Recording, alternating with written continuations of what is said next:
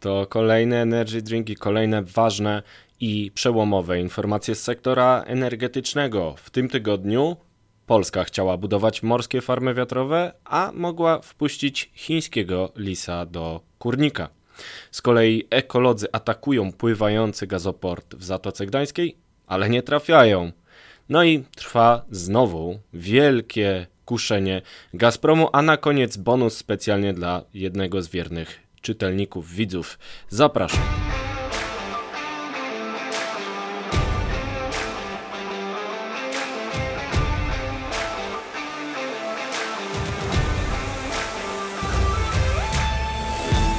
Energy Drink y, to nagrania o sektorze energetycznym, krótko i przyjemnie o sprawach y, ważnych z punktu widzenia bezpieczeństwa, naszego portfela, no i polityki międzynarodowej, która jest y, nierozerwalnie związana z sektorem energetycznym. W tym tygodniu wybrałem trzy informacje, które moim zdaniem są najważniejsze w minionych siedmiu dniach i dodaję na koniec mały bonus w odpowiedzi na apel jednego z czytelników tudzież widzów. Pierwsza informacja, nad którą chciałem się pochylić, to fakt, że 19 lutego tego roku miały pojawić się oferty na projekt budowę i eksploatację portu zewnętrznego w Gdyni. I jaki tu jest związek z sektorem energetycznym, ktoś zapyta. Ano jest bezpośredni, ponieważ y, polskie zapisy Krajowego Planu Odbudowy zakładają wciąż, że to w Gdyni powstanie port instalacyjny. Wiadomo już, że plany się zmieniły. Port instalacyjny ma powstać prawdopodobnie w Gdańsku. W międzyczasie Orlen buduje swój mały mini port instalacyjny e, w Polsce Zachodniej i cały czas Polacy mają w e, zapisach Krajowego Planu Odbudowy elementy portu instalacyjnego, jednak dalej w Gdyni.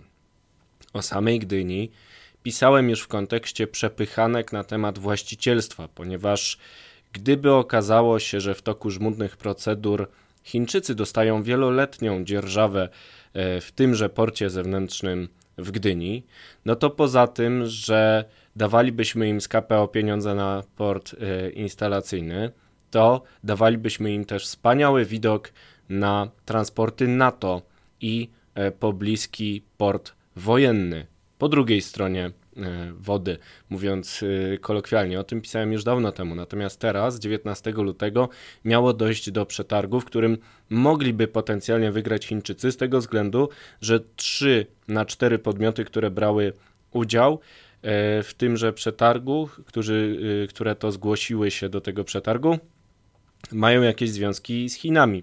W oczywisty sposób chiński Hutchinson Ports, państwowy CCC C, który y, na domiar złego jest już objęty sankcjami USA, a także francuski armator CMA CMG, który jest powiązany z chińską firmą China Merchants. No i oprócz tego Filipińczycy znani już y, z Gdyni firma ICTSI, która jest operatorem terminalu BCT w Gdańsku i ma na przykład umowę z Pentagonem na obsługę przeładunków sił zbrojnych USA w Polsce, więc według naszych sojuszników jest prawilna. No i mm, gdyby doszło do y, złożenia ofert przez Chińczyków i Chińczycy by wygrali, no to e, zyskaliby to okno e, z widokiem na port NATO, zyskaliby dostęp do infrastruktury krytycznej, a warto przypomnieć, że w ostatnim czasie Amerykanie usuwają nawet chińskie dźwigi z portów, obawiając się, że mogą one zostać wykorzystane co najmniej do gromadzenia informacji. No i mieliby też wpływ na port instalacyjny e, morskich farm e, wiatrowych, e, który pierwotnie miał faktycznie powstać w Gdyni. Nie ma rozstrzygnięcia w sprawie zmiany zapisów Krajowego Planu Odbudowy, natomiast pierwsze pieniądze mają już niebawem płynąć, więc Ministerstwo Funduszy i Ministerstwo Infrastruktury mają tutaj twardy orzech do zgryzienia. Alarmowałem o tym E, zgłoszeniu ofert 19 lutego i tego samego dnia okazało się, że aż na czerwiec e, zostało odłożone e, składanie ofert. Przypadek? Nie wiem. Natomiast do czerwca powinniśmy mieć jasną informację, czy port instalacyjny może wrócić y, do Gdyni, a jeżeli tak, to w jaki sposób zabezpieczyć te inwestycje, aby środki z KPO nie popłynęły zamiast na nasze morskie farmy wiatrowe gdzieś do Chin? No i jak sprawić, żeby nie zmniejszyć bezpieczeństwa infrastruktury krytycznej w którym mieście poprzez wpuszczenie chińskiego lisa do kurnika. Będę tę sprawę dalej obserwował i chętnie tym, co ustalę, podzielę się jak zwykle z Państwem. Ha, kolejna informacja to fakt, że raport jednej z organizacji klimatycznych, ekologicznych sugeruje, że e, pływający gazoport w Zatoce Gdańskiej to może być o jeden krok za daleko w rozbudowie infrastruktury gazowej. Organizacja Institute for Energy Economics and Financial Analysis sugeruje, że popyt na gaz ziemny w ubiegłym roku był najniższy od 10 lat i będzie cały czas spadać.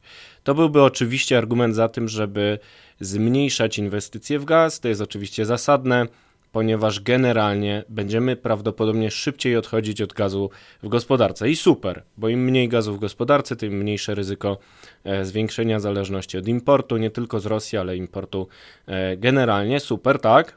Natomiast E, pod ten raport e, podczepili się mm, analitycy związani na przykład z Polską Zieloną Siecią.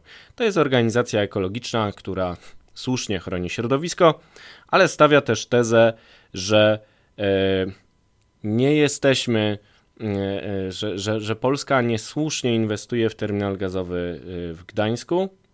Polska zdaje się ignorować ten trend z raportu, inwestując w budowę terminala gazowego w Gdańsku i nawet 10 dużych bloków elektrowni gazowych, mówi Diana Maciąga z Polskiej Zielonej Sieci. No i to jest jednak pomyłka, z tego względu, że warto przypomnieć, że Polska planuje nowe elektrociepłownie gazowe.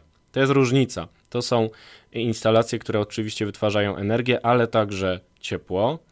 I to jest ta ważna różnica z tego względu, że Polacy inwestują w elektrociepłownie gazowe, żeby bezpiecznie odejść od systemowego ciepłownictwa węglowego, czyli realizują w ten sposób politykę klimatyczną. Oczywiście najlepiej by było, gdyby e, nie wchodziły gazowe elektrociepłownie, tylko wszędzie wielkie pompy ciepła. Natomiast na razie trudno będzie zastąpić elektrociepłownię w krakowskim Łęgu czy elektrociepłownię w warszawskim Żeraniu wielką pompą ciepła. Na razie ciepłownictwo systemowe nie ma takich rozwiązań, nie może z nich skorzystać, więc będzie zmniejszać emisję poprzez inwestycje właśnie w ciepłownictwo gazowe. A to ciepłownictwo wciąż będzie potrzebowało gazu. I to właśnie na potrzeby tego ciepłownictwa, między innymi, powstaje FSRU, czyli pływający gazoport, taki statek, na którym można odebrać LNG i wpuścić go do sieci, e, znany na przykład z litewskiej Kłajpedy. I są jeszcze dwa argumenty za tym, żeby on powstał. Po pierwsze, argumenty bezpieczeństwa, to znaczy zagrożenie infrastruktury krytycznej na Bałtyku każe nam zwiększać alternatywne szlaki dostaw LNG. Oczywiście mamy terminal LNG w Świnoujściu, to wspaniale, ale pływający gazoport to jest alternatywa w razie problemów, nie tylko dla nas, ale także dla sąsiadów. Można sobie wyobrazić, że jednak kiedyś skorzystają z dostaw przez Gdańsk, chociaż póki co sprowadzenie drugiej jednostki e, okazało się niezasadne, bo badanie rynkowe pokazało, że nasi sąsiedzi nie chcą sprowadzać LNG przez Polskę, wolą na przykład przez Holandię czy Niemcy. Zobaczymy, jak będzie w przyszłości. Drugi argument to fakt, że FSRU to jest instalacja ruchoma. Jeśli okaże się, że przestanie być potrzebne szybciej, zgodnie z tym trendem, któremu kibicuje zmniejszania zużycia gazu w gospodarce, to będzie ją można odprawić albo wykorzystać do dostaw LNG. Takie jednostki można e, przecumować w inne miejsce, można je odsprzedać. E, to jest ich przewaga w stosunku do terminali LNG stacjonarnych, ale taki już e, mamy i liczne protesty przeciwko gazoportowi w Świnoujściu nie przyniosły efektu. Dlatego też przy całej sympatii do naszych ekologów uważam, że jednak pływający gazoport powinien powstać i ekolodzy atakując go jednak nie trafili. Trzecia informacja to wielkie kuszenie Gazpromu. Oczywiście Gazprom się samo zaorał i znika z Europy. Miał ponad 40% rynku Unii Europejskiej w 2021 roku, teraz to jest poniżej 10%. Bardzo dobrze. Gazprom znika, ale twardo walczy o te kilka procent, które mu zostało ponieważ rozpoczyna na nowo wielkie kuszenie. Dziwnym trafem akurat wtedy, gdy Rosjanie przyspieszają ofensywę na Ukrainie, gdy wsparcie Zachodu względem Ukrainy staje pod znakiem zapytania, szczególnie wobec e, zbliżającej się być może prezydentury Donalda Trumpa, akurat wtedy Władimir Putin nagle mówi, że przecież gazociąg Nord Stream 2, ten, który uległ sabotażowi we wrześniu 2022 roku, ma jedną sprawną nitkę i mógłby słać gaz. Przedstawiciele rządu rosyjskiego sugerują, że można by było uruchomić Nord Stream 2 i wysyłać gaz do Europy. I może być kilka powodów, dla których Rosjanie znów zaczynają wielkie kuszenie.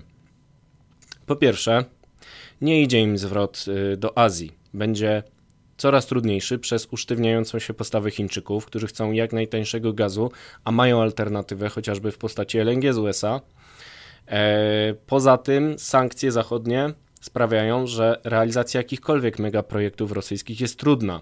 Współpraca z Rosjanami jest nieopłacalna, jest ryzykowna. Każdy, kto wejdzie w taką współpracę, może się liczyć z sankcjami drugiego rzędu. Widać to po eksedusie banków chińskich e, ze współpracy z Rosjanami. To wszystko sprawia, że Chińczycy nie są e, dobrym e, kierunkiem alternatywnym, przynajmniej na razie dla Rosjan, więc być może dlatego uśmiechają się znowu w stronę Europy w czasie, kiedy jest widok na jakieś detente w relacjach zachodnio-rosyjskich, oby oczywiście do niego nie doszło.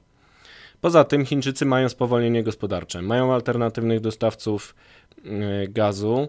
Nawet media rosyjskie, przychylne Kremlowi oczywiście, informują o tym, że współpraca z Chińczykami może być nierentowna. Mają alternatywę, da, dają takie warunki, że budowa na własny koszt nowego gazociągu Siła Syberii 2 w trudnych warunkach geograficznych to może być karkołomne przedsięwzięcie dla Gazpromu, który bierze to wszystko na klatę.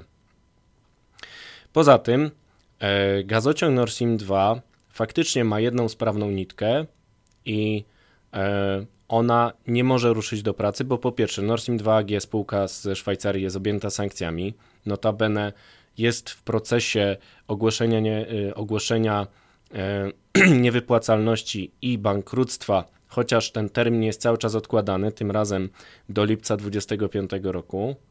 E, poza tym w Niemczech nie doszło do certyfikacji Nord Streamu II, czyli zatwierdzenia go do pracy przez regulatora. Teraz na to szanse są marne. Natomiast Rosjanie będą próbować, widzą prawdopodobnie rosnące e, notowania w sondażach Alternative für Deutschland i innych sił prorosyjskich i będą kroplą drążyć skałę, aby być może przeforsować ten Nord Stream II. To może być kolejny powód, dla którego zaczynają wielkie kuszenie. Następny to być może próba renegocjacji warunków dostaw gazu przez Ukrainę. Warto przypomnieć, że z końcem 2024 roku kończy się umowa przesyłowa Gazprom Naftogaz, wynegocjowana z trudem. Przyglądałem się tym negocjacjom w Berlinie i nie tylko. E, która miała dawać gwarancję dostaw gazu rosyjskiego przez Ukrainę. Dzisiaj Ukraina mówi, że nie potrzebuje tego przesyłu. E, współpraca z Unią Europejską nie wystarczy do podtrzymania systemu gazowego. Komisja Europejska mówi, że zatrzymanie dostaw gazu przez Ukrainę po 2024 roku nie jest problemem dla bezpieczeństwa dostaw i dzisiaj to Gazpromowi zależy na utrzymaniu tego przesyłu. Jedna z opcji, której kiedyś Rosjanie w ogóle nie dopuszczali, a dzisiaj się o nią proszą, to jest ustanowienie punktów odbioru gazu rosyjskiego na wschodniej granicy Ukrainy i przekazanie odpowiedzialności za ten gaz na Europejczyków, którzy będą zainteresowani. Austriacy, Czesi, Słowacy, Węgrzy dalej sprowadzają gaz rosyjski. To oni by odpowiadali za bezpieczeństwo dostaw przez terytorium Ukrainy. No ale oczywiste jest, że w warunkach konfliktu zbrojnego ten gaz nie będzie bezpieczny i e, wcale nie ma za dużo chętnych do wzięcia takiej odpowiedzialności, więc Rosjanie mogą kontynuować wielkie kuszenie po to, żeby doszło do jakiegoś dealu na Ukrainie, którego teraz oni bardziej potrzebują niż e, Ukraińcy. Smuteczek.